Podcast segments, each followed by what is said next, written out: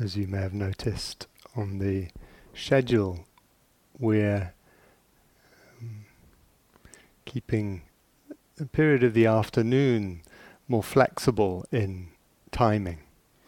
So there will be kind of familiar ingredients of sitting and walking, moving, uh, sometimes small groups. Um, but we wanted to to be able to be responsive to uh, the energies of the group and what's arising, and so hopefully there's a sense of a kind of seamless period during which we're changing postures and uh, seeing what it's like to bring mindful awareness to what's arising in those different postures. Uh, and as we do that, you know, we will encounter, um, as Kirsten said earlier, the kind of waves of experience um,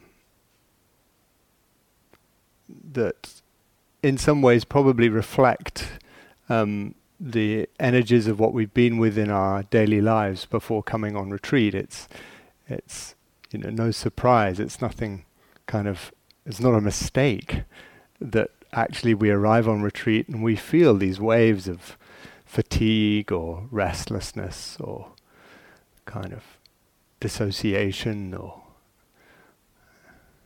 emotional waves.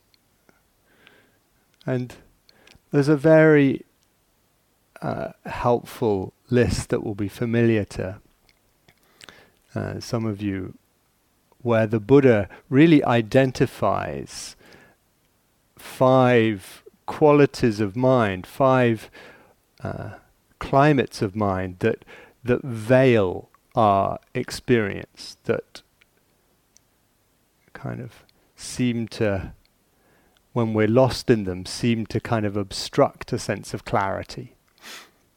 This list is, is often called the five hindrances.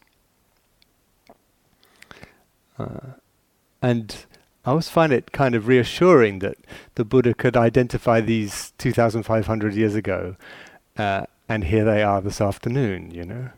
Uh, something about the kind of perennial nature of uh, our human experience of body and mind. And so these these five uh, craving, for pleasant for pleasant experience.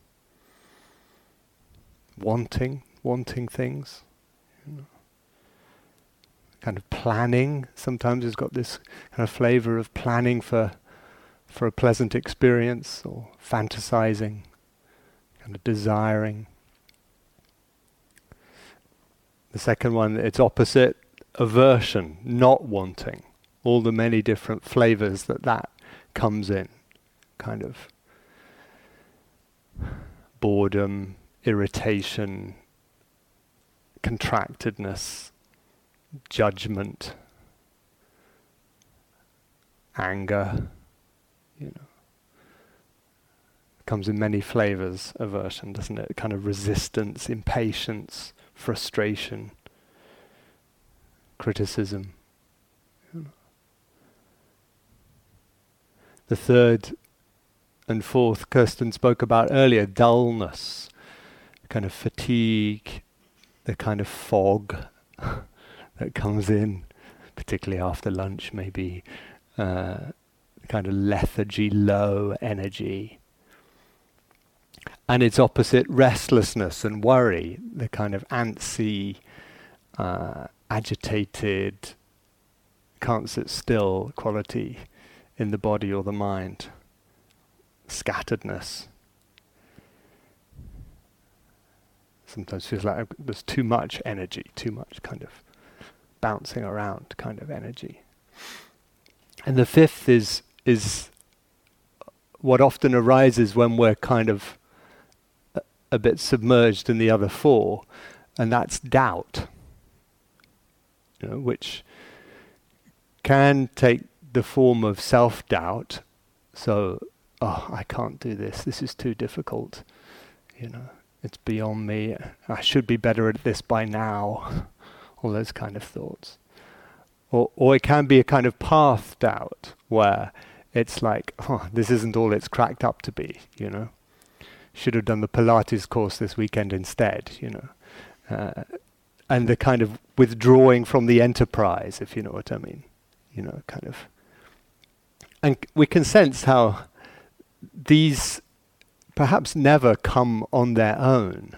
It's always a kind of combination of these different factors, isn't it? You know, so there's kind of pain in the knee and aversion to that, and then kind of restlessness that comes with the aversion, and fantasizing about a cup of tea rather than sitting here, and uh, kind of then just falling asleep, and then thinking I shouldn't have come in the first place, you know. and then people talk about multiple hindrance attacks, you know. Uh,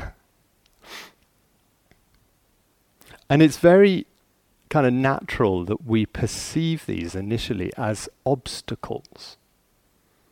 You know, the, the Pali word for them means a kind of veiling obstruction in a certain way. But part of the extraordinary uh, nature of mindful awareness is that when we bring mindfulness to a hindrance or a collection of hindrances, that becomes the path. So the Buddha taught mindfulness of the hindrances as a way of establishing mindfulness. So that rather than just perceiving this as a problem that I've got to get rid of, you know, they actually become in that moment when I turn towards the boredom or turn towards the restlessness and kind of engage with it in a in a conscious or kind of responsive way rather than just reacting to it, that becomes the practice in that moment, you know. So what seemed like an obstacle becomes the theme of the meditation in that moment. So there's a sense of, okay, restlessness. Well, let me feel the restlessness and then sense, oh, how can I respond to this that steadies or calms or settles? Or I feel the sleepiness, how can I energize and brighten? You know?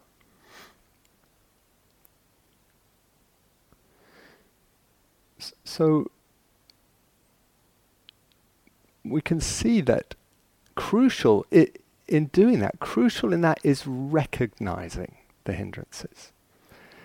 Because they gain a lot of their power to obstruct from being unconscious. You know, I get lost in the storyline of craving, or lost in the storyline of not wanting, the kind of boredom or irritation, or I get lost in the storyline of doubt. What should I do? You know, doubt sometimes has a kind of slightly paralyzing quality of what should I do? I don't know w- what to do, you know. And that to recognize, oh, this is doubt. Ah, you know, changes the relationship with it. You know, oh, this is boredom, or this is impatience, or this is wanting. This is just restlessness that, that these hindrances tend to kind of almost point our attention to something else, saying, well, the problem is out there. The problem is the painful knee or the schedule or the indigestion or the, you know, whatever it happens to be, snoring, you know, retreat kind of encounter that we can have. You know, it points be outwards, and actually, the kind of mindful response is to say, oh no, can I can I recognize the mental state and then engage with that creatively? Because that actually changes the nature of the experience, you know? Some of you may know the, uh, the acronym RAIN recognize, allow, investigate with kindness, and non identification or not self. I like to add uh, a G on the front. Um, so grain, which is the wholemeal version, and and the G standing for grounding. So, okay, I can feel restlessness or I can feel irritation here. Ah, oh, just grounding. Resourcing, that is. Yeah, steadying. And then, oh, this is sadness, or this is fear, this is anxiety. The I, A for allowing, you know, kind of breathing with rather than bracing against the mental state of the moment. You know, breathing with the sadness, or breathing with the irritation, or breathing with the desire, rather than the tightening, trying to make it go away. You know. Sometimes just recognizing and allowing is enough. You know, we can feel that something lets go when I see it. Ah, oh, this is just this is just impatience or this is just judging, you know. This is just sadness. Let the wave wave through. You know. This is contentment, you know.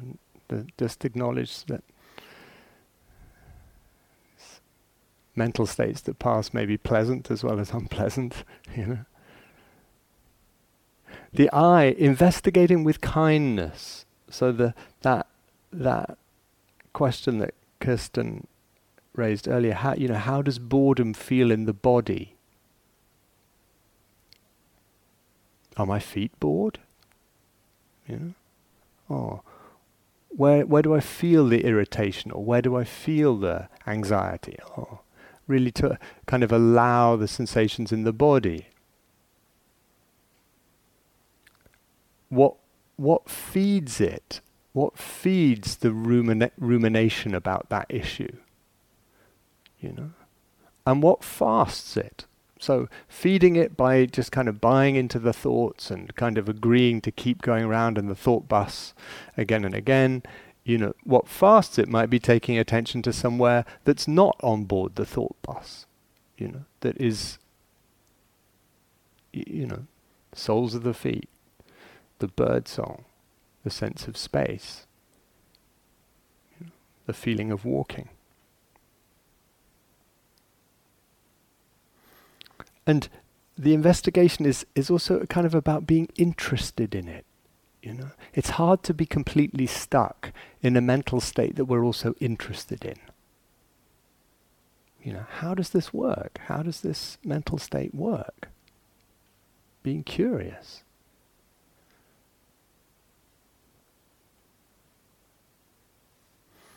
Often it does you know, in terms of what fasts it or, or quietens it, it is a sense of what balances it. So, like the the sleepiness is balanced by lifting the hands or the standing up or the eyes open. The restlessness is balanced by the grounding. You know, the aversion and irritation balanced by a sense of kindness. You know, deliberately practicing kindness to myself, to others. The, the wanting mind balanced by practicing a kind of contentment in the present moment. You know. The doubt perhaps balanced by not needing to know, not needing to resolve, just valuing what's here now, kind of trusting what's here now. Hmm.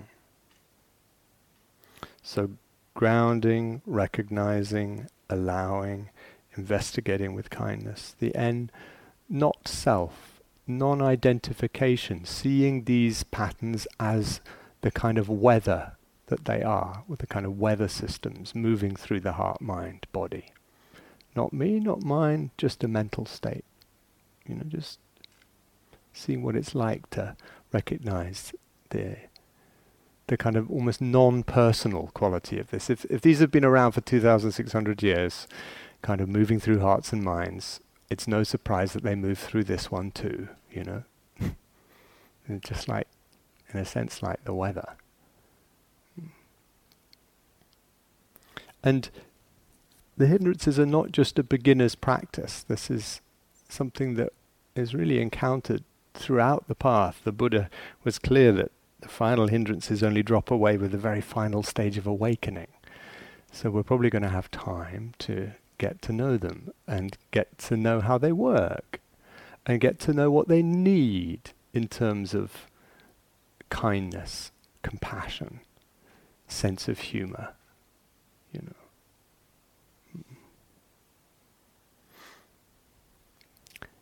Is this making some sense?